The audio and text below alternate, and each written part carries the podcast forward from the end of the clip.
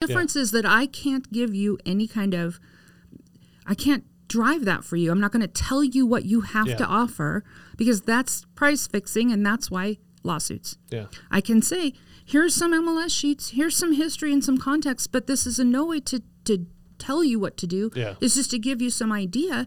It's uh, completely up to you.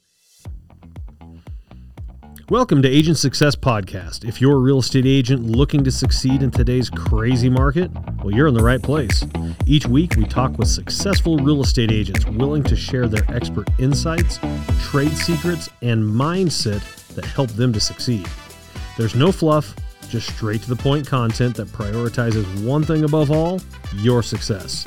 So, without further ado, let's cut to the chase. Welcome to another edition of AgentSuccessPodcast.com. I am with a very special guest today. Miss Special Guest, would you like to introduce yourself? Hello. well, is- hello, Liz. this is Liz Bowen. Um, I am employing broker and owner of Red Bow Realty, a little boutique real estate company here in town where myself and nine other friends get to do real estate on the regular. Wow, get to do real estate. Yeah. Wow, I like that because there's so many licensed agents that don't get to do real estate. Ah, and it is an honor and a privilege to do so. Yeah. So um, you say that you uh, own a little real estate company. What else do you do? I hear you're part of our local MLS. What, what else do you do? That I am. I got a lot of stuff going on. Well, let's let's hear it. Let's hear it. Just uh, give me a quick rundown. I am um, an RSC board member, so that is Realtor Services Corp, Okay. um, with uh, Pikes Peak Association of Realtors, and I've been doing that for a bit. I enjoy that quite a bit. What what do you what does a realtor do um, as part of RSC? Because RSC is the MLS here in Colorado Springs. That's right? Correct. that's the company that uh, runs the. So as a realtor, you volunteer or you're voted into the position, or what what is that? So, as a board member, um, I was encouraged to apply and went through a process to um, be Ah. Approved to be a member of the board of directors for RSC, which is a wholly owned subsidiary and for-profit organization. I feel like you're reading a disclaimer right now. I want to make sure I say it right because a lot of folks don't necessarily Yeah. realize How many realtors are on that board? There are. You're gonna make me do math in my head. I'm gonna say Ballpark, more or less than ten. Um, we have, I think, about ten people on the board. Okay. Um, we have a couple of folks who focus more on proper, property management Ah, gotcha. than necessarily retail sales. We have one appraiser, two appraisers, although I believe one is going to be leaving. His term is up this year, so we will definitely have one appraiser, Yeah. property managers, um, resale. And, and I guess what's the point? Uh, realtor just has a say in what happens with the MLS. Because I, I, you know, it's interesting because I think here locally, doesn't our board and MLS they they own each other or one owns the other one or something like that. Right, right. So Whereas most cities don't do that. I don't think. Well, you're you're right. So we're um, lucky and blessed to have a realtor-owned MLS system, and our MLS, which is the organization is Realtor Services Corp or Yeah. RSC, like I said, is a wholly owned subsidiary, for-profit subsidiary. I really the- feel like you're reading a disclaimer. But but I'm just telling. I'm just saying this is how it works. Yeah, You know yeah. that uh, because there's a lot of misunderstanding in the realtor community that PPAR. Um, that the MLS is just a function, it's just a department, but it's not. Right, right. It's completely separate. Comes, You have the board, and then you have the. So, what else do you do outside of RSC? You own a company. You're a board member of RSC, and Mm-hmm. what else?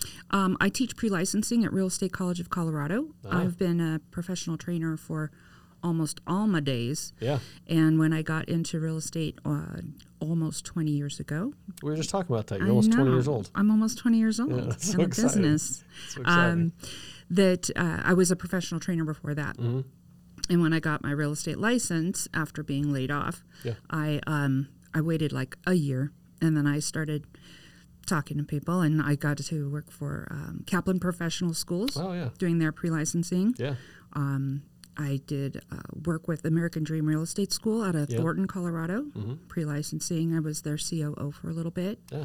and um, I'm all about the training. So, So, wh- where, where are you at now then? Um, I own my own company, but I also do a lot of. Uh, so I do continuing education training in the market as Yeah. well. Okay. Right now, I do pre-licensing for Real Estate College of Colorado, but I do CE courses for my friends Okay. with uh, PPAR. So you might see me at PPAR in their training room. Yeah. I also partner with title companies. Mm-hmm. Um, and I have my own gig. So every once in a while, I'll do some classes just because I feel like it. So when do you when do you find time to be bored? You know, my son's no longer uh, in the house. He is married and owns his own home. Oh wow! Did you help him buy that house? No, Tim. Really? I had somebody else sell did? them. Oh, are you kidding Is me right this now? a touchy subject? Oh Why gosh, wouldn't your own child course use you? Of course I did. like I'm going to let anyone near him, you know? Like, no, of course. How old I is did. he? He's 22.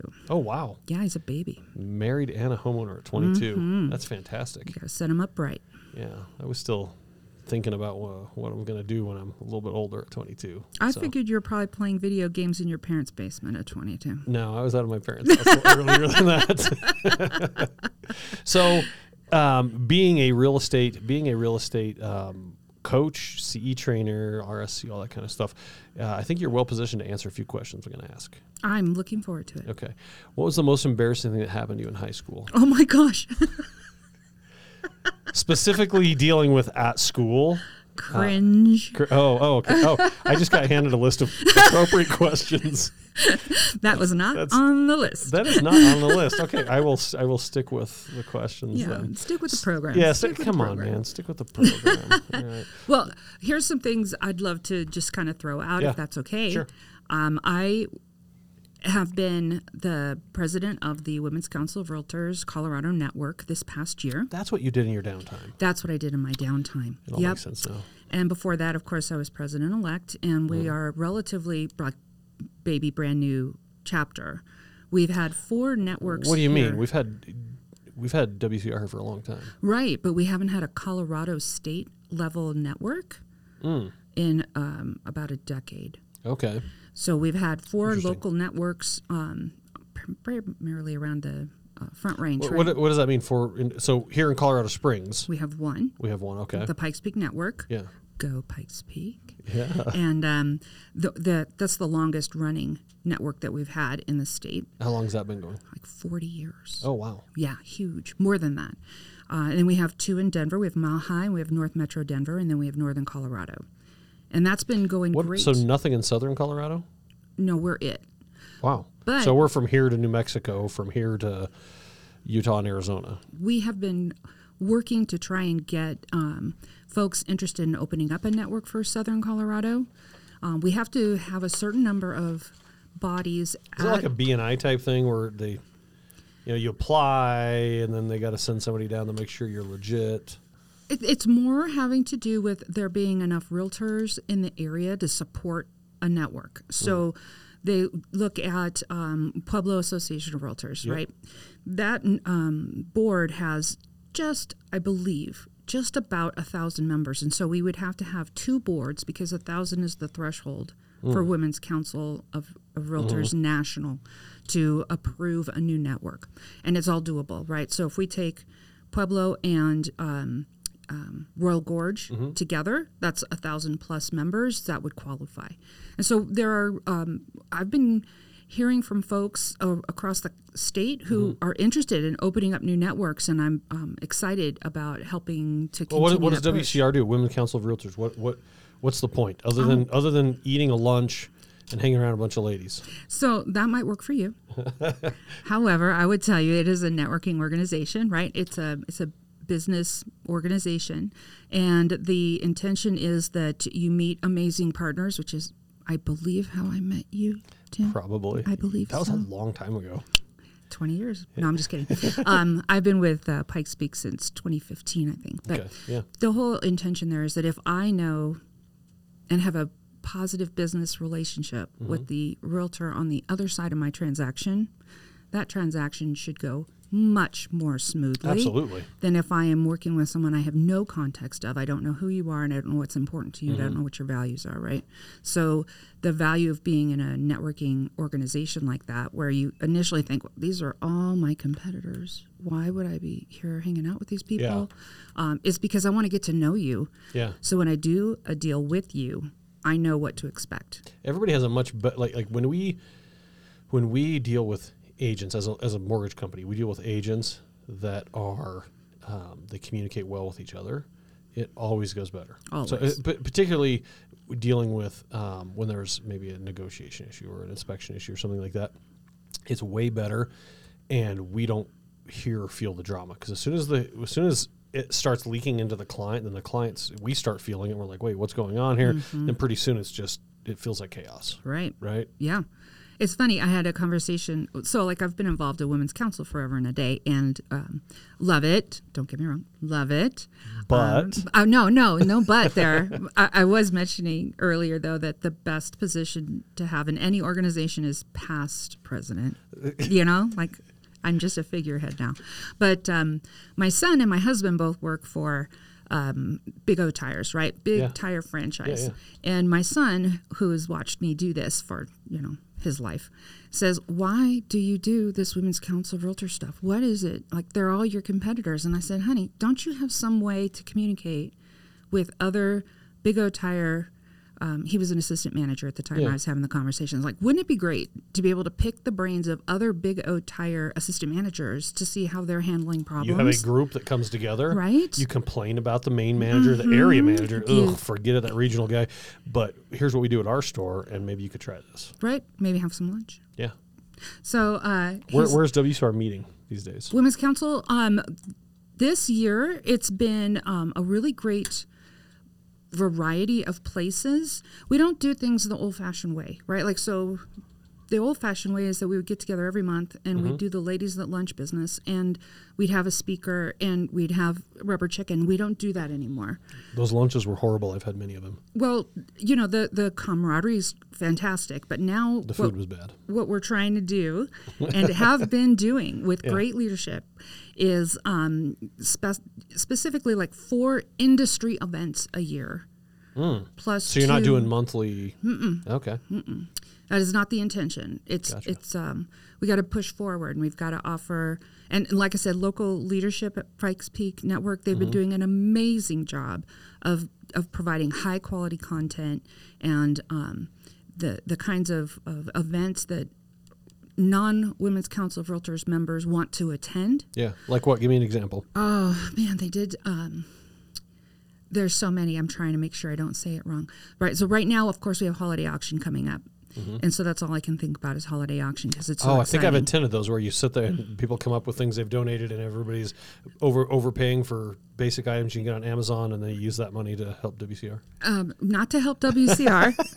we're gonna. First of all, you have to say it with me. Women's Council. Women's Council. We don't say WCR anymore. oh, we don't. Oh, Nope. WCR's out. That's right. We say Women's Council because wow. you don't know what WCR stands for. It's like steward or stewardess or flight attendant. They just don't know, so Yeah. we want to tell Like, them. What am I supposed to, supposed to say? Do I look like a stewardess to you, man? Come on. I'm a flight attendant. Do I look like a WCR to you? No, I'm a women's council. Women's okay. Council supporter, right? Gotcha. Um, so holiday auction is humongous. We've been doing this for years, and Mm-hmm. Are you doing it? You did it across the street a little while back at the Wells Fargo building. Uh, I think, geez, about five years ago or so. Or is it, are you still doing them in hotel event center type things? last year we were at Boot Barn, and it was fabulous. Oh yes, yes, yes. Great venue. and, Yeah. we have 450 people who show up. Right. It's a wonderful time. Um, Yeah. Boot Barn. I mean, we had Bourbon Brothers food. It was fab. Yep. You Is know, it, isn't that in the same building? uh, right next door. Yeah. Okay. Yeah, right I haven't next door. actually been in there. I've seen it though. Oh, On my way to Bass Pro. Yeah. I've seen it, or when I'm racing go karts or playing Topgolf. Everything's like really packed in that little area right there. it's a it's a fun place to Yeah. be right there. Yeah. So I have a, I have a question outside of what you are doing. Hmm. Um, something that maybe with your experience you can you can help uh, people understand. You deal with a lot of new real or, or agents that are either becoming licensed or newly licensed, Mm-hmm. right? If you could pinpoint, um, identify maybe one failure or two failures that plague f- newer agents, what what would that be? Yeah. Lack of preparedness. You Okay, know, meaning what? quite honestly, people get into this business because somebody told them they could make a ton of money real fast, which is obviously bogus, Well, right? it's like Amway. Somebody's going to make a ton of money. It's uh, yeah. not or ninety percent. they want they love the pretty houses, right? So like, Yeah. oh, I want to look at all the pretty houses, or I want to make a million dollars in two and a half weeks, and that's Yeah. not what this business is about. So I've been watching Selling Sunset, and it is that's how it works. Don't get me started. I've never actually, I've never actually seen it, but I just thought I'd throw that out there. Oh my gosh. Um, that that Selling Sunset is the California one, right? I, I, I again, I have never seen it. I saw, I saw Yeah. a meme on it. on Is that what it is? so, yeah. okay. That I think that program has single-mindedly or, or, or single-handedly Yeah. destroyed our business. Like that program is why we have the lawsuits. That program is What? why we have the DOJ. Yeah. really? Uh, yeah. You know, find me for coffee. I'll be happy to go on a rant for you I, this. we're here now. You're drinking coffee. Rant. It's true. Let me- well, well, hold on. Let, let's go back Yeah. to fir- let's go back to uh, new agents first. I'd like to hear a couple reasons they fail and how to cure that failure. Maybe just in the next few minutes, and then I would love to jump into how selling sunset has ruined real estate. I've got to watch this show. I've never, I've never seen it. It's, I've seen so many things about it just because I'm on uh, some real estate feed on Twitter, right? But so okay, so new agents. New agents. Yes. So so the deal is, is that the statistics are really scary and frightening, and it's that. 80% of the new agents, new licensees are out of the business within anywhere between two to three years. 80% Completely out of the are business. completely out. Yeah. And the problem is not just uh, not just a a licensee not doing anything. They are done. They're out. they're done. They're out. Wow. They're because the, the ship is sinking and they never even saw the iceberg. Mm. Okay, and the problem is that they they just don't know how to set up a business. They don't treat this as a business. They treat it as a hobby, Yep. a get rich quick scheme, Yep. or they just want to look at the pretty houses. Yeah. Hmm. And they run out of money, and then they're out. It's expensive to be a real estate agent. You know it is, Well, I wouldn't say expensive, but it's it's not it's not free. It's an edu- you go to college, you have to pay to be in college, right? You go here, you have to pay to get your license, and you have to pay to maintain your license, and you get an education all along the way, every single thing that you do. Mm-hmm. Right? So, it, it, as opposed to a traditional education, it's very inexpensive, but it can be very expensive. well, you know the way I look at it is that in terms of startup costs for a new business venture, it's about twenty five hundred bucks, Mm-hmm. And that is a really low barrier to entry as far as I'm concerned. I mean, a basic a basic run of the mill franchise is probably like thirty to fifty grand. oh no, no, so- I'm just talking about a new agent. Well, yeah, that's what that's what I'm saying. Is like you, you just start a new business. You could literally Mm. Oh. start a business for twenty five hundred dollars. Yeah. I mean, it's amazing. It's amazing, and and obviously, uh, your ability to recoup your initial investment is you know three times Yeah. over in one deal. Yeah. Mm-hmm. So if you're doing it right, and you're being purposeful, and you're treating your business like a business, there's there's no reason why you couldn't have longevity for 20 years. You know, So preparedness meaning they come into this and they are they, they are this is going to be fun. This is going to and it can be fun, but you're not prepared to do the to, to do the grind. You're not prepared to sit there every Saturday morning calling expireds or calling a neighborhood or pop-bys to your past clients. Right? They're not prepared to do that level of work. I think they don't know what the scope of work is. Ah. and they they come through real estate school, which I so I see all these fresh faced, beautiful people come through real estate school, and they've got stars in their eyes, right? Um, it- but our job at real estate school is to help you pass the exam. Mm. There is a section per the Colorado, you know, Division of Real How to Estate be a realtor. called practical applications. Okay. It's required, but it's not on the test, so nobody really focuses on it. You know, the student Yeah. doesn't focus, but because they want to just pass the test. That's that's because you can't do anything unless you pass the test. You can't do anything unless you pass the test. So that's our charter, right? Mm-hmm. But it's not our job to really to really set you up for how to put a business together. That's your management, right? Like that's your employing Mm. yeah, it's your broker and your broker, managing yeah. broker's job is to set you up for uh, boots on the ground, how to be successful. But do these calls, do this, follow up here. That's their job. well, sure, and also Your job to- is how to measure metes and bounds and how to do this and that. God, if I ever had to measure metes and bounds, someone should just Well, you start with a. I thought you started with a piece of twine in the center of the city.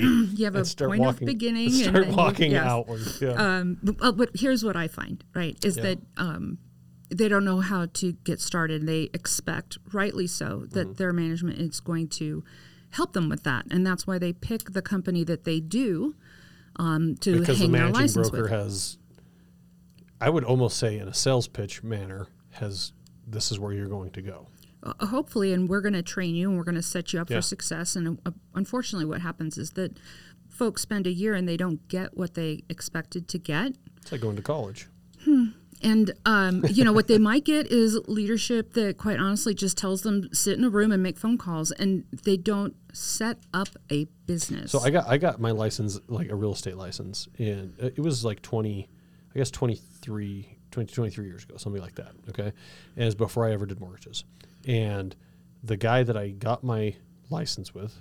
Um, I got well. I passed my license, and I just started calling places. I was like, I don't, know, I don't know where to go. You know, I interviewed at KW and here and there. It was amazing, but it was also, you know, I really want like this personal touch. So I asked, I told this guy, I said, Hey, man, you know, if you're willing to sh- teach me everything, I'm willing to learn. I'm willing to work super hard. He says, Dude, I will teach you exactly what it takes. Awesome. So day one, this is before do not call list this is a phone book starting eights. I'm not kidding you. No, I believe it. And I said, I totally "You're being believe serious. it. Yeah. He's like, yeah, start calling. Sat there hours every night. It was me. We didn't have any kids. Me and my wife. I just sit there and pound the phone. Oh, and she was just like, "This is crazy." And so I went to him after a while. I said, "This is crazy." He's like, "Okay, don't worry about it. We have this thing called for sale by owner. Here's what you got to do. You get in the newspaper. You go to for sale by owner." I was like, "Okay." He's like, "Here's the thing, Tim. Is everybody needs a realtor? They just don't know any realtors." Oh, really? I said, "Son of a gun." So I just call him, yeah, and tell them that you have a buyer that wants to look at their house, but you're going to preview the house. I said, but I don't have a buyer. It's okay. You just they just need to get to know a realtor. It's like, man, this feels weird. Are you sure? You positive? I'm so glad it felt weird. it felt very uncomfortable. I was like, "Are you sure?" So anyway, so obviously I I started calling Fizbos and realized after being hung up on the first ten times that I was like the 90th realtor to call them. You know, right out of the, I was like, mm-hmm. okay, this isn't working. So the point being is they he had this whole list of tried and untrue ways to get successful. And so I'm like, you're not doing any of this. Oh, well, that's because I've been doing it for 25 years. And so that's when it finally clicked to me that I don't need somebody to teach me how to maintain my business. I need somebody who can teach me how to build my business. If I if you were to take that guy and plop him anywhere else in the country, he would fail miserably. But he just he lived there, he grew up there, he just happened to know a lot of people, right? He'd been doing real estate for 20 years, um, and so it, that to me, for a real estate agent, not knowing what is required, Yeah. right? What I also find is that brand new agents have they lack confidence as mm. well as competence, and they go hand in hand. So my job is to make sure that they feel very confident in what they're doing, so mm-hmm. that they're well, they feel very competent, which will help them feel much more confident. And you know, you get your license. And now you're like, okay, now what do I do? Uh, I guess I'll go start sitting in classes, and and that's great. I'm a huge fan of education. You teach I education, teach so yeah. all the time. Huge fan, Yeah. right? But um, then you kind of get in this um, comfort zone where being in a classroom felt really comfortable when I was getting my pre-licensing education, and now I've got my license, and being in a classroom still feels really comfortable, and it's hard to break past that. but you're not doing anything. You're not doing anything. Spinning the wheels. So you're scared of getting a client because you don't know what to do if you got one Yes. so my my whole take on that really is that that um and, and I have a 12 week program called Clever Agent that I Okay. Am it's out in the universe. Shameless plug. Let's hear it. Shameless plug. Let's hear it. 12 week. 12, 12 what's it called? 12 it- week. it's a it's a 12 week program. Okay. It's called Clever Agent. Clever agent. It's for new agents. It is not how to make a million dollars in three months. It is How to not die in two years. not how to not die in two years. It's how to set up your business. Okay. and um, I start off. There, there's um, videos. Mm-hmm. There's workbooks with assignments that get you out of your chair and out into the community. Actually talking to people. Actually talking to people, Yeah. making connections, um, as well as one-hour phone calls with me once a week. And so I walk Who do you who do you call with, a brand new agent? Who are they calling? Who are they calling? Yeah, who are they calling? Are they picking up the phone book? No, They no, still have no. phone books? Well, no, we, uh, no, they don't have. Do not call books. list exists now. So yeah. What is this guy? No, Should I cancel my yellow page ad? What? They told me they told me it would work. It just takes a few years. Yes, Tim. Yeah, You okay. should cancel your yellow So page so ad. who who does a brand new agent call? so who they call first of all is um, they have to set up a marketing plan. That's the problem with what that guy did to you. Okay, he didn't tell you why you were doing it. He didn't tell you what Gave me a good education on what to do. on what not to do. Yeah. There was no plan around it. Yeah. Right? There was no way to measure your efficacy. There was no way to determine an ROI. And so what I teach people is you got to track your efforts Mm-hmm. so that you can track your ROI. This is a business. Yep. And after you spend 12 months doing something, if you're not getting the return on your investment, you need to change the track, right? You know, it's it, Yeah. that's the beauty of owning your own business is that you get to decide what your You marketing make looks like. Yeah. Okay. But you have to have a plan, and nobody has a plan. And when we want to do classes on business planning, all the realtors go, "Ah, I don't, uh. and it's like, dude, this is a business.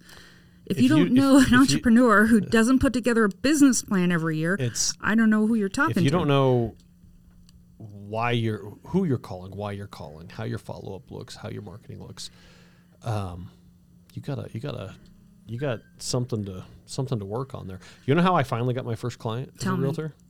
Um, first off, I threw I took everything he told me and I threw it in the trash can. It took me, it, but I mean, keep in mind I was brand new, so it took me a couple months to realize. Let's see, I like paying rent and I like food, and this isn't helping me Right. right? This is very expensive. I'm, all my savings are going downhill quickly. So I got a um, I got a list of renters, and each evening just said okay because I was like I was like there's got to be a more targeted approach here because I can I can go. This is what we do in our business. Like, do we want to shotgun out, or do we want to laser focus? And so I said, well, they're renting. And so then on the list I bought, a little bit more expensive list, and the, the list said, you know, they make at least seventy thousand dollars a year. They've been they've been renting for at least one year, and their credit score is estimated to be over like a six eighty or something like that. And so I thought, look, if I can just talk to these people, I could probably convince them how like why it's a good use of time. So that's how I ended up getting my very first client. It's like, okay, now it's starting to make sense to me. Like, yes, I want to do this business, but you have to be a lot more you have to be a lot more intentional. You have to know who and why I'm focusing on this person. Certainly, certainly. It- it- the the very first deal that I got Yeah. was from a thirty-five dollar name tag. Oh, I it's an wore my expensive name, tag. Not really. Thirty-five bucks. Thirty-five bucks is not bad. Pay these like four fifty for ours. Okay, how long ago was that, and what does it look like? It's a little you. tattered. you're, you're just like you're, you're just like glossed over it. It's very nice. Yes. I mean, so like at the time, I don't know, maybe it was twenty five dollars. Yeah, it was twenty years Yeah, ago. inflation, yeah. But I was wearing my name tag, and I was at the mall back when we went to malls, Yeah. right? And I had my toddler with me at the time, the grown one who's now Yeah. out of the house, and um, we're at the play place in the mall, yeah. and these cute, cute little couple come over to me and they go, "Oh, are are you a real estate agent?" And I said, "No, I only play one on TV." Yeah. and that because that's my attitude right like and so we started talking and uh, they bought a townhouse and away i went you know it's like it doesn't take much you Yeah. just have to be willing to talk to people Yeah. but you have to feel confident enough to talk to people And are you scared to, to talk to people? Are you spending too much time worrying that you don't know what to say? that or you don't know what to do when you get them Yeah. and so just circling back Yeah. i spend 12 weeks with people teaching them you know i give them all the tools that they need spreadsheets so they can track their time they can Yeah. track their database they can track their lead gen but they can also track their expenses and their income and their education it's pretty cool it's pretty cool So it's an actual business. yeah like let's do this on You purpose treat it like an actual business, mm-hmm. let's tru- let's do this which is purpose. much different than most. Okay. Ready, go, sit. You know? and that's the problem Yeah. But we we spend a lot of time building out our team. But team is like your tribe, building Yeah. out your tribe. Who? Because nobody does this business by themselves, Yeah. right? I got to have you. Yeah. I got to have title people. I've got to have inspectors. I've got to have. Um, um, Uh, I mean, the- the- roofers. the list goes on goes and on, yeah. right? I've got to have a team. So so we spend time talking about who's on your team and interviewing people for spots on your team. Okay. Um, we talk about all kinds of the fundamental things so that you're ready and prepared. We spend two weeks on sellers and we Yeah. two weeks on buyers. And if they're in Cal- if they're in Colorado, I tell them. Colorado. sorry, I just got back from California. and so Colorado. We're turning thinking- into Colorado. no joke, Thank you, Polis. no joke. Um, but yeah, you know, like, they're, get- they're getting rid of plastic bags entirely. Do you see that? Uh, I thought that was old news. No, well, I don't know. I, I know that I have to pay ten cents at King Supers right now to get, but uh, after Oh, that, they're oh, like they said they're going to completely remove them. Like, Yeah, really? Th- yeah, this year like is a real the thing. this year's the weaning off year. That's Wow. why they're charging you ten cents. I'm. So when does this go into effect? I'm gonna have to go get a whole bunch of plastic bags. Well, you don't want plastic bags. You want tote bags. You want me to bring you one? No, I have a lot of them. I just don't. I would imagine you're inundated with tote bags, I have right? a lot of tote bags. Yeah. Yes, yes. I, I have. Okay, maybe I've remembered them. Like I'm not joking. The last year, maybe one time, So and they're in my car. yeah, and they're in your car. I get Ma- it. I don't think about it. Instead, I'm thinking about bananas and peanut butter and and milk, and then I get into the store and I'm like, eh, guess I need a bag. Oh well, you know you. Anywho, you, you they make they make bags that are ma- like they're made out of silk or something, super lightweight. You can. I, I don't know where dudes put their shit. I'd say put it in your purse, right? Like Uh, you, you put it. Yeah. I don't know. It's got to Have be you in ever your have you car. ever seen a guy? Keep in mind, I'm saying this through personal experience. Have you ever seen a guy walk around a grocery store who was perfectly convinced that he didn't need a shopping cart when he started? oh yeah, and the the mound gets large and like i'll be walking and i'm like i have something hooked in between these fingers and then the something on the top starts sliding i'm like eh Oh, eh eh it, yeah yeah. It- I, I see most people, thing. and they they take their cart with all the loose stuff in it, Yeah. and then they pay, and they just put all the loose stuff back in the cart, and then they push the cart to the car, and they put all the loose stuff in the car. king King Soopers told me this lady at the self checkout told me that the um the amount of theft they've had on their their baskets that you can carry Mm. is massive. Like they they're going through. I forget how many. It was some crazy number every day that people are stealing because they put their stuff in there. They don't want to pay ten cents for a bag, so they steal the whole. They steal the whole entire plastic cart. Can we? Can we? Can we? can, you know, it, okay, so we have about fifteen minutes. oh no, I what I want to do is I want to find out why everybody's leaving NAR. NAR. In National Association, we don't say realtor anymore We because we, say- we say we say women's council. I'm so sorry. I'm We say so National sorry. There's so many rules. Oh my gosh! It's NAR, okay, NAR, NAR, but you but you say CAR car. for Colorado Association of We say Realtors, PPAR, and you say PPAR. You don't say PPAR. oh, and I don't I've say heard, and I I've don't say that. NAR. That makes me like like nails on a chalkboard. I don't there is a lot of all. rules, right? This is this is So it's NAR. Socially confusing for a guy like me. Just call it something, and I'm good. I know. Yeah. So from now on, it's it's It's not even from now on. It has. it's it always has been always way? been NAR. I've made up my own rules for the last 50 years. So I made up my own rules. Yeah. But point being, Mm. why is everybody leaving? Not everybody, but why is there a big talk about places leaving National Association of Realtors? And um, why is there a bunch of lawsuits? What does this mean for real estate agents? But before that, I, I'm going to ask a question before I forget because Mm. I've been meaning, I wanted to ask this, but I totally spaced it. I'm going to tell everybody that you are qualified to answer this question because of all of the abbreviations after your name. so, what I would like you to do is in a fast manner, ju- not the whole name, just just the ABR, MRP, like like that. I want you to just go through as fast as you can. It's not that impressive. It's not. no, no. How many do you have? I don't. How many have you had? Okay, so I, my my, I will say the crown jewel is my MCNE, which is my Master Certified Negotiation Expert designation certification. Okay. MCNE. I'm a master certified negotiation Master. expert. Yep, you gotta love Like that. you're That- like that's six and a half days of my life That- in in truly negotiation training. to become a master at anything, you have to dedicate at least six and a half days. At least Yes. six and a half days. You're like Metallica, master Right. of puppets, right? Yeah, Six and a go. days. That's Bam, how they wrote it. All right, what else you got? Um, I'm a PSA, which is a pricing strategy advisor. Okay. Um, REDS, which is a real estate divorce specialist. I have my PMN through Women's Council, which is a performance management. Um, it's, You don't remember. no, it's just that it's not named very well, in my personal Like opinion. NAR and WCR. Yeah. Oh, gosh. All right, let's keep going. yeah, What that's else you got? exactly what it is. So I have a PMN or a performance management network designation, and um, I just finished up my At Home with Diversity certification. I plan to be teaching that class. Hello, friends. This year, twenty Yeah. well, no, twenty twenty four, Yeah. twenty twenty five. Um, I hope everybody knows that our ethics requirement as realtors is changing in 2025. Ah, And in, Okay. in addition to just the ethics course, you will also have to have diversity training.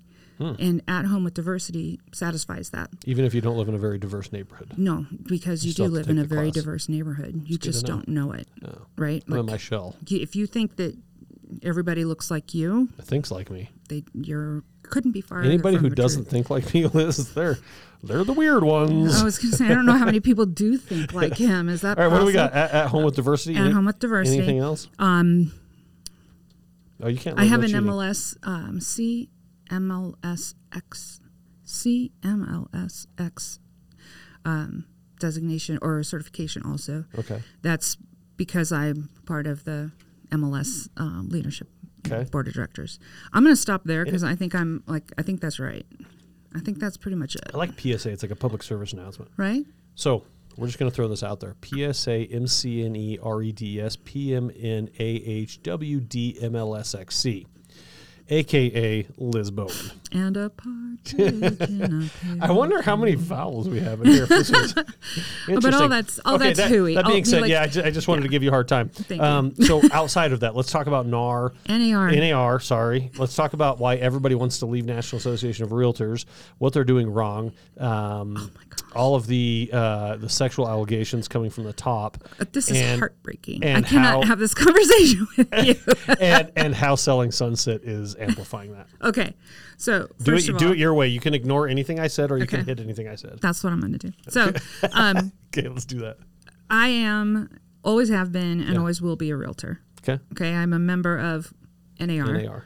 Which also means well, I'm a member of Pikes Peak Association of Realtors, which means I'm a member of CAR, which means I'm a member of NAR. Okay, Right. and I am uh, 100% invested in being a realtor. There's three reasons why. Okay. Number one, I am um, committed to the code of ethics that we all agree to follow. Like, Which is specific to NAR. absolutely. Okay. NAR, right, the National Association of Realtors, it's a trade organization. We all elect to want to belong to it, and we all who do elect to abide by a code of ethics. But but a realtor could be a real estate agent and not be a realtor, right? They I'm so glad you said that. So, realtor, first Yeah. of all, everyone, Tim says it right. what? I'm so I so very pleased to always be talking to someone who says realtor instead Yeah. of realtor, right? So There's no A. What? no, no, okay, no. okay, The yeah. the trick is this: you just say doctor, tractor, realtor, doctor, tractor, realtor. There you go. Just- Just, like that. Okay, so uh, that being. I'm gonna say that before any video I shoot Right? now on. Doctor, tractor, realtor. Doctor, tractor, realtor. doctor. Okay, I'm ready. So um, I abide by a code of ethics, and everyone who is a realtor Yeah. has paid money to join a local board of realtors, which includes money for their state Mm-hmm. board of realtors and the National Association of Realtors. So when I pay um, PPAR dues for the year, Yeah. I'm paying them and CAR and NAR all Right. together. All, all. So your your your annual fee, Mm-hmm. each of them get a piece of it. Okay. It's a, a tri, a, a three party agreement. Yeah. Right. Okay. Um, and I think the I'm- Romans called it a triver- trimergence, trivergence, something like that. Or it was like Julius Caesar and well, anyway, never mind. fantastic. Yes. Okay. That's great. Uh, it did. It didn't. It didn't work. No, it kind of yeah. fell. Uh, Pompey got hunted down, but anyway, we'll keep going. So, um, because I know, so first of all, um, you can be a licensee Yeah. in the state of Colorado. You can be a broker, associate broker. Those Mm-hmm. are generic terms. Okay. Realtor means that you have elected to pay money and belong to a board of realtors and made a commitment to a code of ethics. Okay. So, not everybody's a realtor. You can, Are most are most agents realtors? Um, I believe that at least 55%, if not more. I don't know the right stat, and I Mm-hmm. Okay. Yeah, apologize. yeah. I don't have that off the top of my tongue. But I'm trying to remember But the the numbers. majority are. No, uh, but I would say I would say a half to three quarters. Okay. Not majority. I mean, I guess majority is like 51%. So yeah, majority. 50.01, yeah. But but we're somewhere around there. We're like Okay. I don't know, 65% maybe um, of the licensees in the state of Colorado are also realtors, but it's Mm-hmm. Not a synonym, right? And because I am a realtor, Yeah. I want to work with realtors because I can at least assume that they are abiding by the same code of ethics that I am. Okay. Okay. If I'm working with someone who's not a realtor, I don't know what kind of shady stuff. It, what, what is this rated R, Say it. PG? And I just don't know. You know, like You have not f bombed once. true, but I coulda. I just didn't. She just didn't. Okay. Okay. So I don't know what kind of shady shit other people are going to be pulling Yeah. um, because they don't have any kind of commitment to a code of ethics. Now, of course, everybody's just lovely. right? We all have our own personal morals, but There's that's not there's two honorary realtors out there, and I've worked with both of them, and they suck. Hmm. Everybody else has been pretty pleasant though. Okay, good, good, good. I appreciate that. So you said there's three reasons. So Uh, yeah. one, you're So dealing one with other agents, other realtors. do you have who- that code of ethics. who abide by the code of ethics Yeah. that I do. The second is that um, whether you love it or you hate it, Mm-hmm. The National Association of Realtors is the largest lobbying group, to my knowledge, in the country. And so there is a group, huge group of people who are invested in home ownership rights. Mm-hmm. Right? They're- not looking out for me necessarily, the realtor. They're looking out for home ownership in general. Well, and one, one thing about that is I always think it's weird when I get something in the mail from uh, from CAR that tells me who to vote for, and I'm always like, mind your own business. But at the same time, what they're doing is they're specifically looking at, hey, don't vote for what was it, HH or whatever it was, right? even though that got, I don't know if you Mm-hmm. It know, did not pass. No. It didn't pass, but the government in Colorado decided to make their own version of it anyway. I did not know that. Oh yeah, it's done. Well, they didn't take away TABOR for us, did they? Uh, We're still a TABOR County. Yes, but there is. Oh, and then there's a big push uh, right now saying uh, I want all counties to lower mill levies to help uh, homeowners with their with their tax bills. Right. So that's. I'm going to send you a couple of things directly directly from. Good, good. Please do. Yes. Yeah. Yeah. Yeah. Um, So they they passed their own version of it, even though the voters said don't do it. okay. Well, I, I would love to see what Yeah, that looks like because It's super friendly that they would do that. Mm-hmm. We all say no. Yeah, I know best. I live in Boulder. I know everything. yeah, no. So I'm kidding. There's a lot of nice people in Boulder. The- Deion Sanders, the head coach for the Buffs, he, he lives there. He's awesome. he's awesome. He's rad. So Totally. okay, so number three. What's the third reason? So, oh, so, so the fact that RPAC, right, Yeah. um, is, is a group of people who are lobbying for homeowner rights, Yeah. for, um, you know, talking about your taxes, Yeah. they're capital gains freaks, right? Like they're they're looking out for homeownership. Yeah, Everybody in our industry benefits from that. Only Mm-hmm. realtors pay for it, through donations. We donate into RPAC. that's not. But that's. Oh yeah, right for RPAC. for right. RPAC Okay. for that lobbying group to continue the good work that they do, and they do it on a local level too. Yeah. They're in the Colorado legislature and legislature, Yeah. making sure that. I was going to correct you on how to say that. Thank properly. you. Yeah, I, I had to catch myself quick, right? Because I knew that was coming. Yes. Um, but you know, they're up there. We've had so much legislation on tenant rights, on landlord rights. Oh my gosh. And getting a, a, a voice of reason to at least you know offer a different perspective if necessary. people even even if you're doing like an Airbnb and somebody doesn't leave, like what's the, like somebody doesn't pay you rent, and then all of a sudden there's a there's a you, you know tenant rights all of a sudden put you as the you know you're you're let's say you're a realtor and you're like I'm going to go make my investment property my one investment property I'm going to go do this, and now all of a sudden it's getting destroyed. You got people squatting, people won't leave, and you can't go in with a shotgun and clean house. no, you cannot. You can't. You can't even mm. get the. You can't even get the the, the stinking sheriff to go in there and remove people. With- It's crazy. It's crazy. So, but just understand that the people who, As long as they're warm and safe, Liz. hey, I guess I'll get a foreclosure on my on my record. It's bullcrap. It Yeah, so, but here's the de- right. So here's the Yeah. deal. Circling back, Okay. right? There's Yeah. a group of people You up are there. keeping me on the straight I'm and narrow. trying. Liz, My God, it's hurting cats. I've never, you know, like what the. I mm. appreciate this. So, so that's the second piece yeah, because I don't have the time for that, yeah, and so we have people who do that. yeah. And, and- everybody loves a good lobbyist anyway. Everybody loves a good lobbyist. Like I said, you love it, you hate it, but they're looking out for homeowners. Yeah. And and And somehow they've protected the the realtor name and and the realtor purpose brand. brand. Yeah, that's right. I don't know how it has not been completely shredded over the last 30 or 40 years with I mean, look at even like loan officers, right? We had we had we could do whatever we wanted, you know, 20 years ago and now it's woo, woo, it is like you breathe wrong and you got someone knocking at your door with an audit, right? So it's just amazing that there's still the MLS to me is still amazing that it exists when you have homes.com and realtor.com and zillow.com, which by the way, none of those are actual realtor things. Those are all private Yeah, for profit. But you know, those things wouldn't exist without the MLS. The MLS pushes data, or or Allows if the- I use the allows the wrong data feed, verb, yeah. it's either a push or a work at pull. RSC, yeah. It's go, either a push or a pull, right? Like if we don't have an MLS, then we don't have an initial point of entry, Yeah, and no one would know about your house. The scary thing is, is, is Zillow could make a national MLS and everybody could just post on there, which is slightly terrifying. It is. Like you, they could make an MLS, right? But it, the point of entry is an MLS, and then it pushes to tens of thousands of websites or portals, Right. Through but also IDX through, through the local. MLS that is awesome is not only do you have your code of ethics, but you have to, you have to list with accuracy.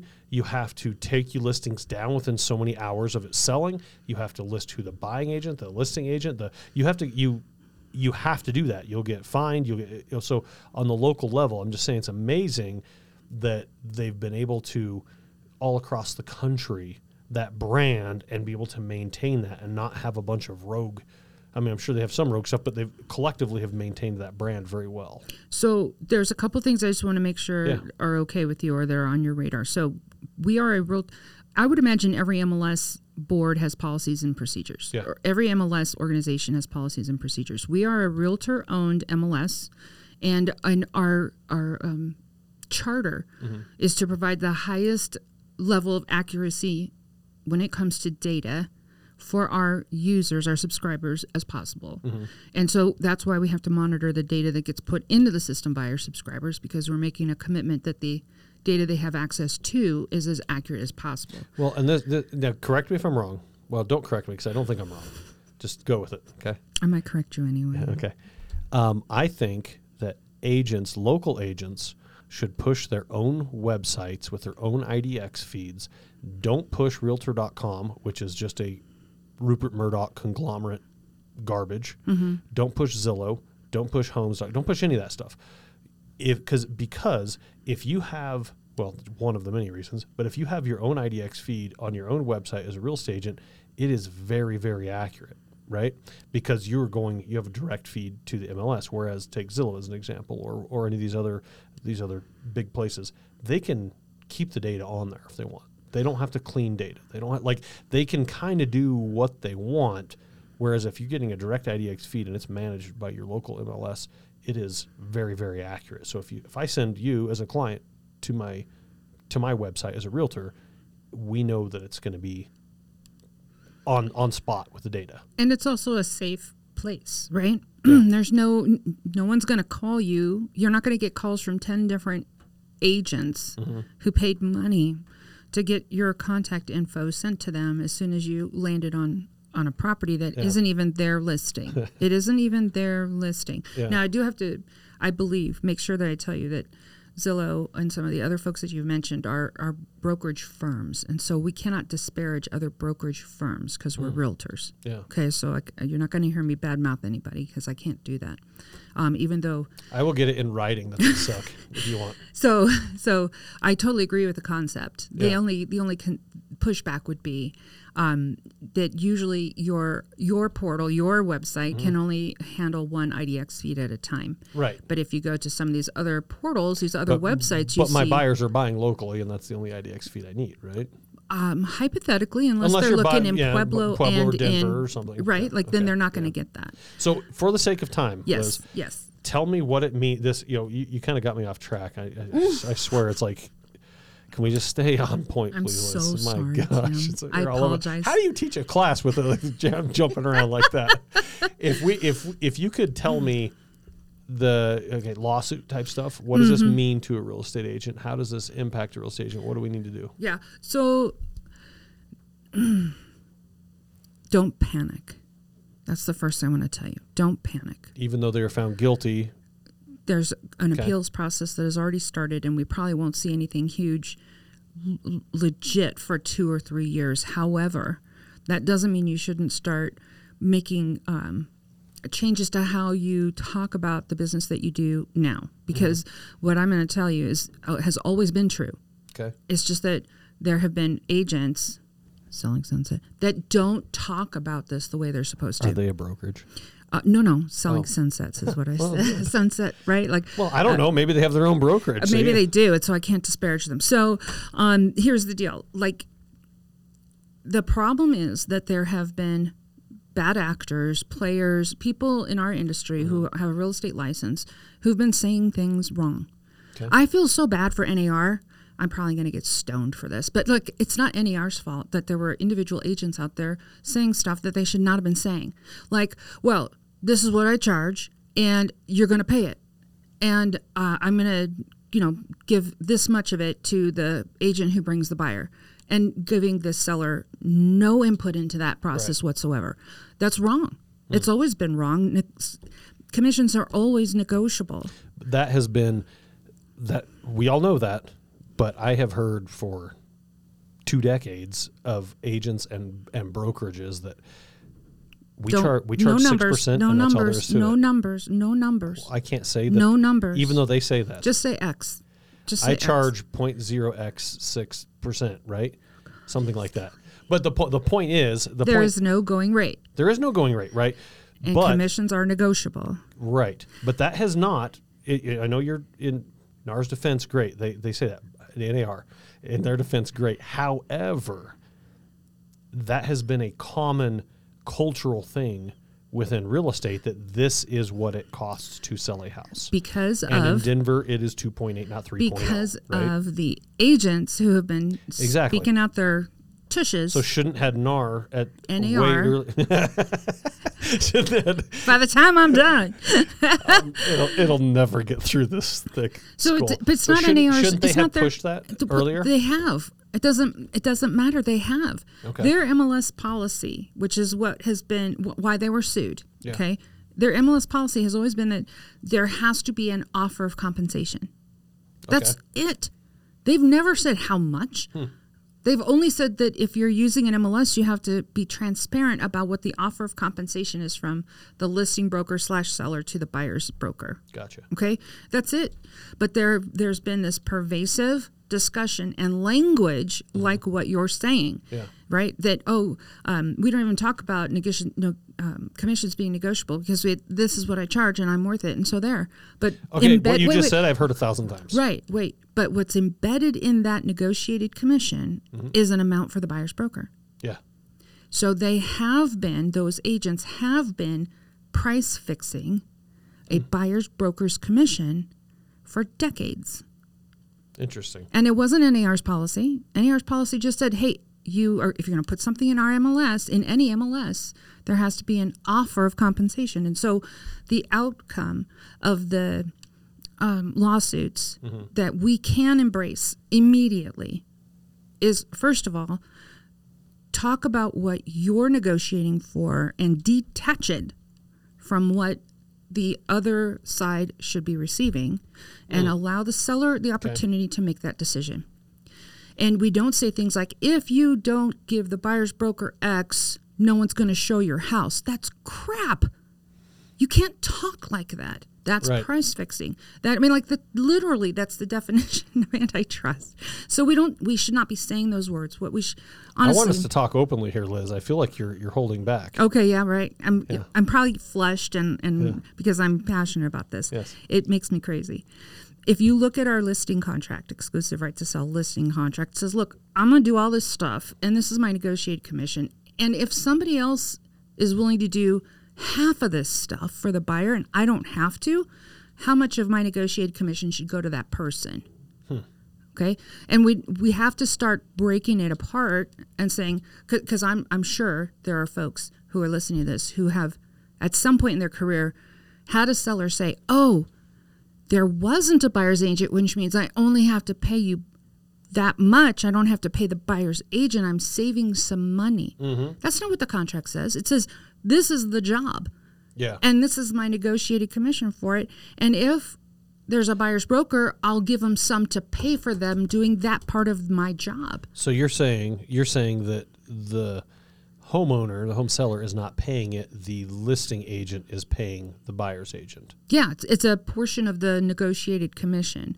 even but though on the closing disclosure it specifically shows this amount to the buying agent, this amount to the listing agent. right, because it's being paid from the seller to the listing agent, and then there's no the problem. The disconnect is Then the That listing the agent seller- should probably write the check for it.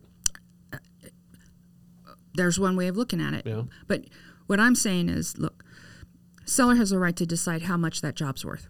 Yeah. that buyer's side job's worth. Mm-hmm. Otherwise, I am doing the whole job, right? Yeah. and I'm taking the whole commission. Okay, because if if I have a buyer who calls on a yard sign, So I'm, ta- I'm taking I'm buy working- side and list side. if I right, the assumption is this is my full negotiated commission, right? So the assumption is if I'm doing all this because I've got an unrepresented buyer who calls me on a yard sign, and now I'm changing to be a transaction broker, and I'm helping both of these folks get where they want to go. Well, they should probably address that in the in the agreement as well, because if you stop representing me solely, you're not worth as much to me any longer, right? As a, as a seller, no, I'm still worth. I, I, I I'm, of say- the I'm saying you're definitely not worth it because you're not representing me solely. Well, I'm, oh, oh, but that's that's a that's a different topic. The topic that I'm the point that I'm trying to get at is that should all be lined out very clearly in the agency agreement of the the buyer's agency agreement, right? That should be super clear. If you turn in a transaction broker, it turns this. This much of the commission goes to them. This much of the commission goes to you as a listing agent. It should just be like maybe like a grid. You know what I mean? Of like here's exactly how it should look. Awesome. I, I mean, I think that visually that would be fantastic. I think that I'm all about visual. for the most Pictures part, for the very helpful. hand this puppet. this is a frowny face if you don't use me. Yeah. Um, I would tell you that most of what you requested is actually in the in the contract. Okay. Okay, it's just that we're not explaining it well, and there is no graph. So what it's what here's here's the deal, Yeah. right? I have absolutely 100% confidence in my ability to say if I am only doing the part right that is uh, representing you as uh, an agent or a transaction broker, Mr. Seller, Then I Mrs. get Seller. paid this much. This is this is what I want to negotiate for Okay. okay, for my compensation. Now, if I'm not doing the whole job, how much do you think the buyer's agent's job is worth? Because that's what we'll put together and put in this line, and then the buyer's agent job will go that much. You know, like their That sounds compensation messy is to me. It sounds messy to You me know, because because it, it sounds messy because you could look at that and say, well, you know, I'm still going to charge you. We're not going to say a number. Let's just say it was six percent. And if we were to do that, I'm worth five point five, and they're only worth a half, but you're still paying the same thing. So it, it's it's weird that the that it would all go to the listing agent. It seems like it should be. And again, I'm I'm a mortgage guy. All I do is look at numbers all day, every day. So obviously, you know, I'm not in the middle of that. However, if you looked at that and said, okay, as a seller, you are paying X amount to this and you're paying X amount to that. That is also negotiable. This is also negotiable, mm-hmm. right? And mm-hmm. these are two entirely different fees. So you're paying me to list your house and do all the things that I do to list your house and to present it good and to do pictures and to do open houses and everything else. But when somebody, and this is just the way I've always looked at it, and I could be way off here, but it seems to me like the buyer's agent commission is like a marketing fee, right? Like it's just gonna because if if you didn't pay that, you may as well be a FSBO, right? Because you you you can refuse to pay a buyer's agent commission. Right? Yes. Okay. As a as Yes. a as a list as a seller. So if I'm a seller and I refuse to pay it, who in their right mind is going to show going to bring somebody to my house? But don't they have to? Okay, so they have Like to. it just it seems messy to me. it, it so I hear what you're saying, and here's the way that that I think we should be talking about it. Okay. right? Because everything you just said is absolutely true. What I think we should be talking about is the fact that um, the job that buyers agents do has value. yes. Okay, it's very time intensive. It's a lot of work, Mm-hmm. and there's Especially in a in a seller's market, you're Yeah. you're driving all over the place. just yeah. just thinking about how many offers for the same client yeah. I wrote a year and a half ago. Right, You talk, That- to, yeah, I'm, doing 20 offers on houses and I'm bid over ask and I'm back and forth. and I'm negotiating and I'm doing all of my skill set along with all of the work work. 20 times. Right? Yeah. So so there's a lot of value. There's that is a job that is hard and Mm-hmm. it should that person should be compensated for it. Um, how much is it worth? How much is the seller willing to pay for it? Yeah. Okay. And because of the way our contracts are are written, it has to come through my commission, my li- the listing agent's commission. That's just the way the form is written, right? But that that can change with a cha- different form. Well, forms change every other year. Okay. Okay, but Okay. Um, what I want to make sure that we're talking about is the fact that that the seller gets to decide what that job is worth. But if I'm the listing agent and I don't want to do all that work, I would rather work with a buyer's agent who knows what they're doing and they could do that work, right? Okay. Then I need to make sure that I'm selling the value of a buyer agent to my seller. quite honestly, Yeah. because I have to first of all say, look, this is the whole job, big picture. Not only are you getting, you know, the stuff, like you're you're getting um, un, um, agency, uh, you're getting un- oh my gosh, I can't come up with the word. Um, uniform. Holy Yeah. cow!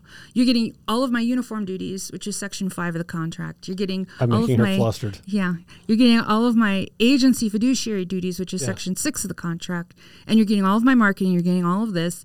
Um, that also, if I have an unrepresented buyer who comes to me, and you to do the guys, buyer stuff, too. I have to do the buyer stuff too. So now, now- to a degree, to a degree, because I cannot be an agent for the buyer and an agent for the seller. Mm-hmm. So I have to be able to communicate effectively the value to the seller for me to change to a transaction broker for Do you have to both the seller and the buyer. form in that situation? I do. It's called change of status form. Okay. hmm But it talks about it in the listing contract right then and there. It said, look, do you want me to be able to do this or not? Because that impacts some of the other stuff that I can do.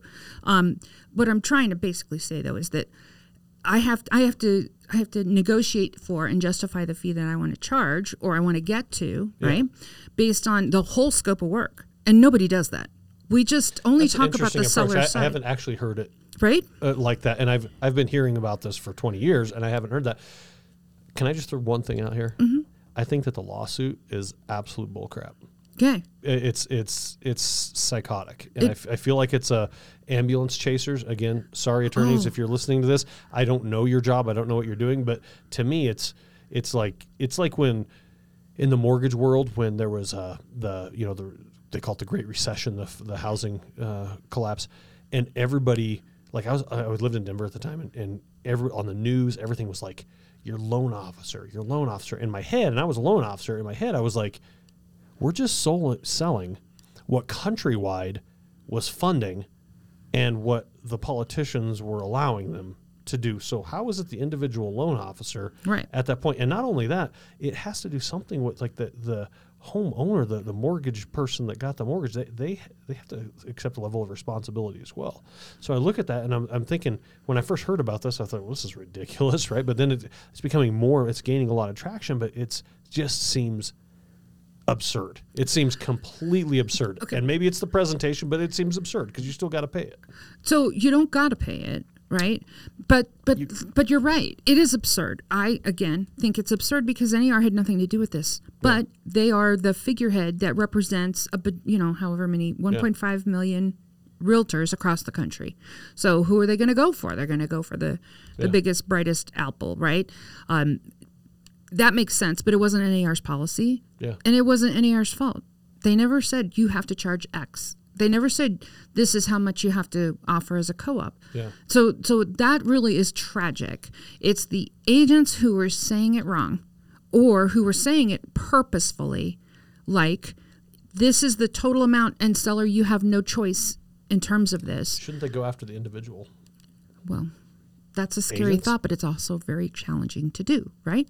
So, so what does this mean locally? What it to, means- to an individual agent? Yeah, what it means locally is you have to have much better conversations with your seller and you need to start setting expectations properly from the get-go, okay? You need to decouple the the buyer's part of it from the listing part of it and be able to quite honestly sell your buyer agent partners on You uh, should do a here. Video on this. A um, short, short little like. Isn't that what we're doing?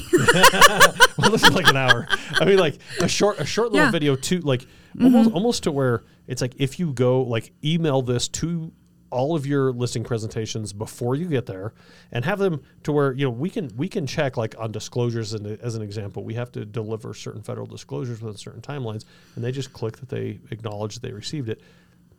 You acknowledge that you saw this, right? Shouldn't a, shouldn't a, bro, a Remax, a KW, uh, these big places, shouldn't they just have that as part of what they have to do? Um, um, At Red Bow Realty, we have a disclosure document that all of my agents are to provide to buyers and sellers Yeah. at the ba- you know, at the very beginning of the conversation Yeah. that goes over like basically five truths.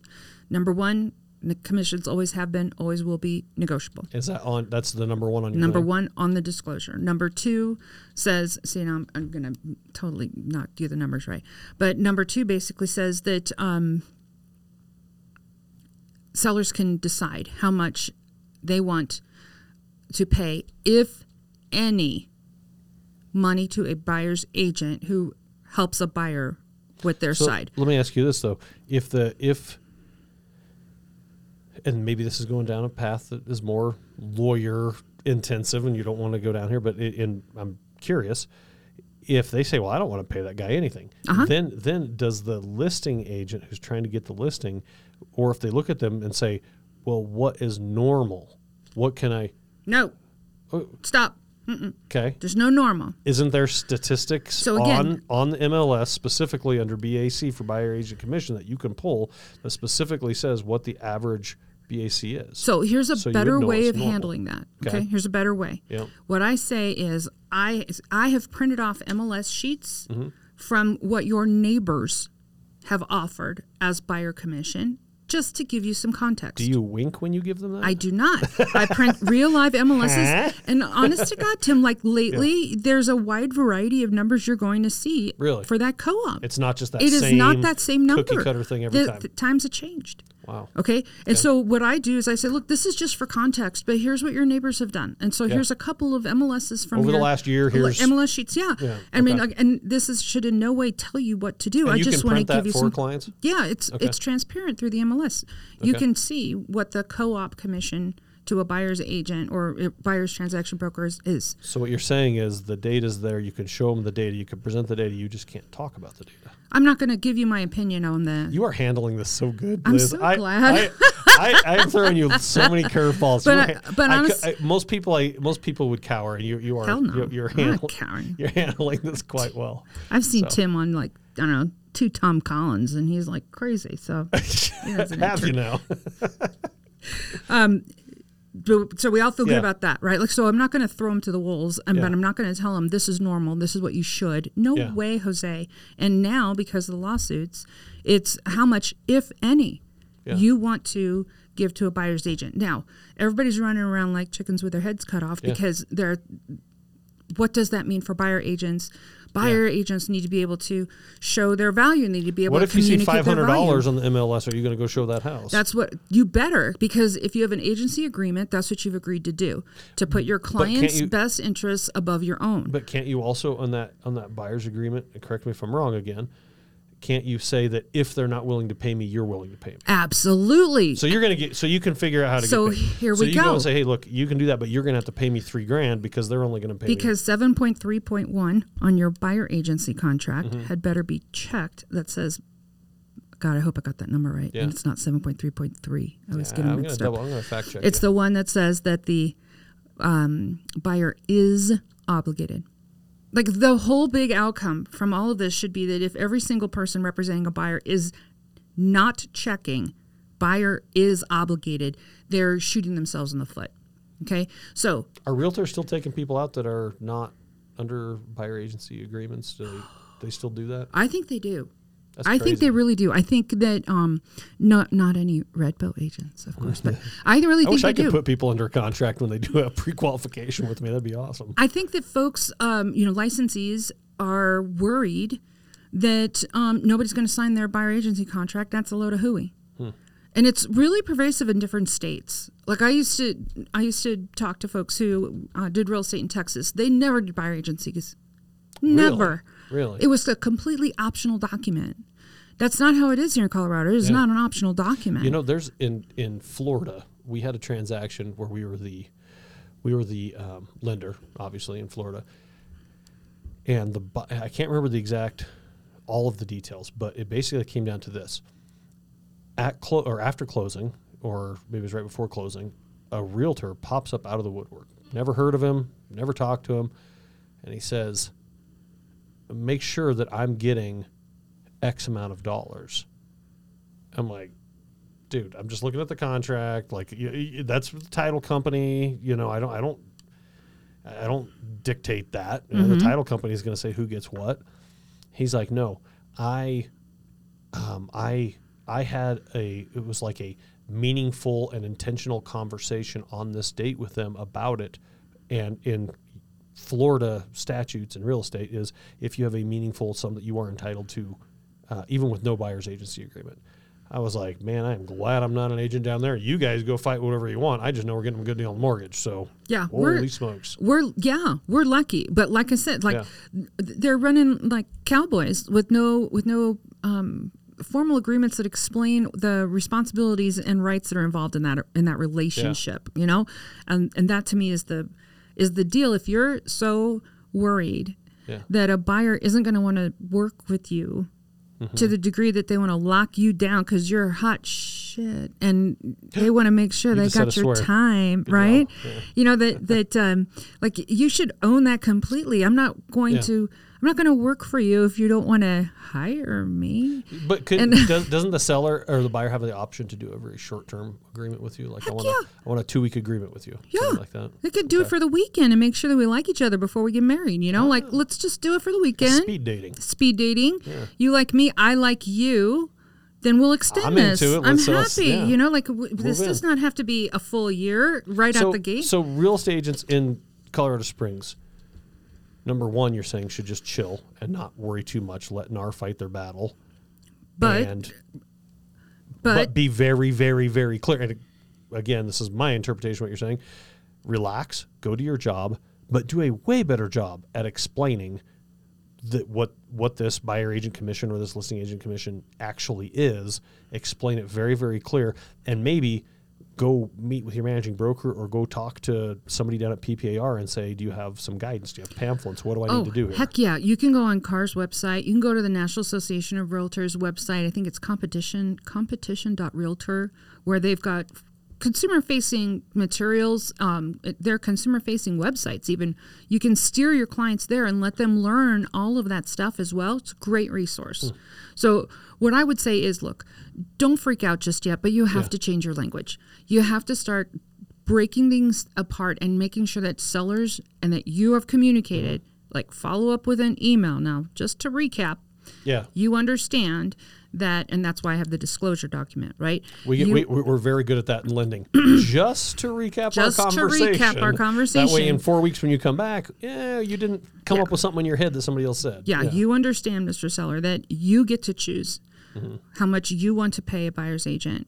Um, I'm going to, you know, that we have negotiated and my commission is X, right? And that that's what I get if I'm doing the whole deal. And that Yeah. if there is a buyer's agent, this is what I'm getting because they're taking over half of the work responsible or, you know, basically that side of the transaction. And I don't have to do it. We're basically subcontracting that to somebody and, the, else. and the realtor has the option to say, "I'm not gonna, I'm not gonna list your house if you're only paying me that much." And I can I have the right to to negotiate and to say I'm you know for for for my side yeah, my my employing broker my brokerage firm's policy and procedure manual says that I can negotiate between here and here. And so this is what I'm doing. This is what my value is and I can negotiate for so this it's always it. negotiable, but maybe has a floor and a ceiling. yeah. By by by company. Okay, uh, only by company. Okay? So a, com- a company could go in and say, "We list at six percent for all of our agents." And then, or between five point nine and five point nine nine nine, and you say, "Here's my here. Here's what I can. You know, this is what we charge." so here's what it should say Okay. it should say that for a listing commission, agent, the, the listing agent or the listing transaction broker mm-hmm. can negotiate for that side between X and Y, Okay. where it's it's not the number you're saying, it's their portion of that. Do you understand what mm, yeah. I'm saying? Yes. Yes, I do. And then Okay. that additionally, sellers can decide how much the job for a buyer's agent or buyer's transaction broker is worth Yeah. and that we don't care. That's the problem. That's the difference. The difference is that I can't give you any kind of I can't drive that for you. I'm not going to tell you what you have Yeah. to offer because that's price fixing and that's why lawsuits. Yeah. I can say, here's some MLS sheets, here's some history and some context, but this is in no way to to tell you what to do. Yeah. It's just to give you some idea. It's uh, completely up to you. And understand that if you want to offer zero dollars compensation to a buyer's agent, this is the part where your Yeah. ears should go up. They did inside VA, the mi- yeah, they, they just inside did. Yeah. VA buyers are not allowed to pay their agent. So, if VA buyers are not allowed to pay their agent a commission, Mm-hmm. and you, Mr. Seller, are not able or willing to pay an agent, a buyer's agent, a commission, then how is a VA buyer going to get representation? or e- even if it's any buyer and if you're if you're only because as a seller oh geez i'll pay you half a point right? That's all you're worth. Well as the listing agent trying to get the listing you can say okay that's fine. We can pay half a point. But they probably have and and they and the realtor still has to show the properties. That's cool. But they have an agreement with their buyers of whatever 3% right? And if we're only offering a half a percent then these buyers may decide not to buy it because now they're going to have to cut a big check for the difference, Right. between- no matter what kind of loan they're getting. They're Right, paying so- a big difference. So, um, 100% agree with what you just said, minus the numbers, right? So, what we're saying is, look, it, somebody's going to have to pay that person, that buyer's agent or buyer's TB, because An that unidentified job, amount. yeah, well, that Allegedly. job, that job is worth money. We have all agreed that it's hard work and it's worth money. If you're not willing to pay it, Mr. Seller, that's fine. Um, we're just going to communicate that, but understand that somebody's going to pay it, and if the buyer can't pay his agent. Let's say he may not buy your legally is not allowed to. Yeah. First of all, can we Either way, they can't. can we morally or or even legally offer VA terms if you're not willing to pay to pay a buyer's agent on a VA loan Right. because the buyer can't pay. So now I don't think that we can even offer VA terms. I'll pay a dollar. So here's my question for you, Tim. In your just it, from what you know for your business, Yeah. what percentage of your loans were VA loans in this year or last year? Probably 25 to 35%. Okay, so then I would say, you know, mm. Mr. Seller, you are probably going to effectively exclude 25 to 35 percent of the buyer pool Yeah. by doing this. It's completely your right to do it. I'm, and you like all I have to do. You just tell me I'm going to put it right here, but just know that I can't check the box. and I may not VA accept your listing at this point. No, I mean, listen, I'm not going to say that, Yeah. and it's not because I'm desperate for work. It's just that my job is to inform, Yeah. and as long as my client is doing things legally, You And I'm giving have- them you the should have an advice they need. unlicensed, You should have an unlicensed uh, speaker or like like seller advocate that just they're, they're an independent job where they just go around to all the listing presentations say look what she's trying to tell you without telling you because i'm not even licensed is this continue liz Yeah, that's giving legal advice. I don't know if anyone sticks their neck out on the chopping block to do something like that. But do you see where I'm coming yeah from? i got you Right. Like so we have to say, look, it's it's your call. yeah I'm here to do it, but you need to know the ramifications. so don't freak do a better job Don't freak, do a better job. Communicate more more specifically. yeah Yeah. And well i appreciate you being on our show today I had a hoot. I mean, like this is fun. It was a good time. So thank you very much. And remember, you can catch us every single week at agentsuccesspodcast.com. Thank you very much, Liz. And how do people get a hold of you if they have questions on what you do? Uh, they could call me at 719-351-5077. If you are a new real estate agent and you'd like to learn more about coaching, you can visit lizbowencoaching.com She prefers phone calls uh, at dinner hours after a long day of work. or you can email me, which is much nicer. Uh, and you can always yeah. email me at liz at redbowrealtyusa.com. And there's nothing you're going to throw at Miss Liz here that she's not going to be able to effectively navigate and handle. And it just hits and she just keeps going. I'm going to So- have my lawyer review this video before, before. before I post it. Well, thank you, Liz. Thank you. All right. That wraps up another episode of Agent Success Podcast. Remember, you can find new episodes each week at agentsuccesspodcast.com. We hope you found the insights and best practices shared today truly valuable. And if you did, please subscribe, rate, and leave a review on your favorite podcast platform. Remember, your success is a journey of learning and improvement. So let's keep hustling, thriving, and learning. Until next week, this is Tim Chase.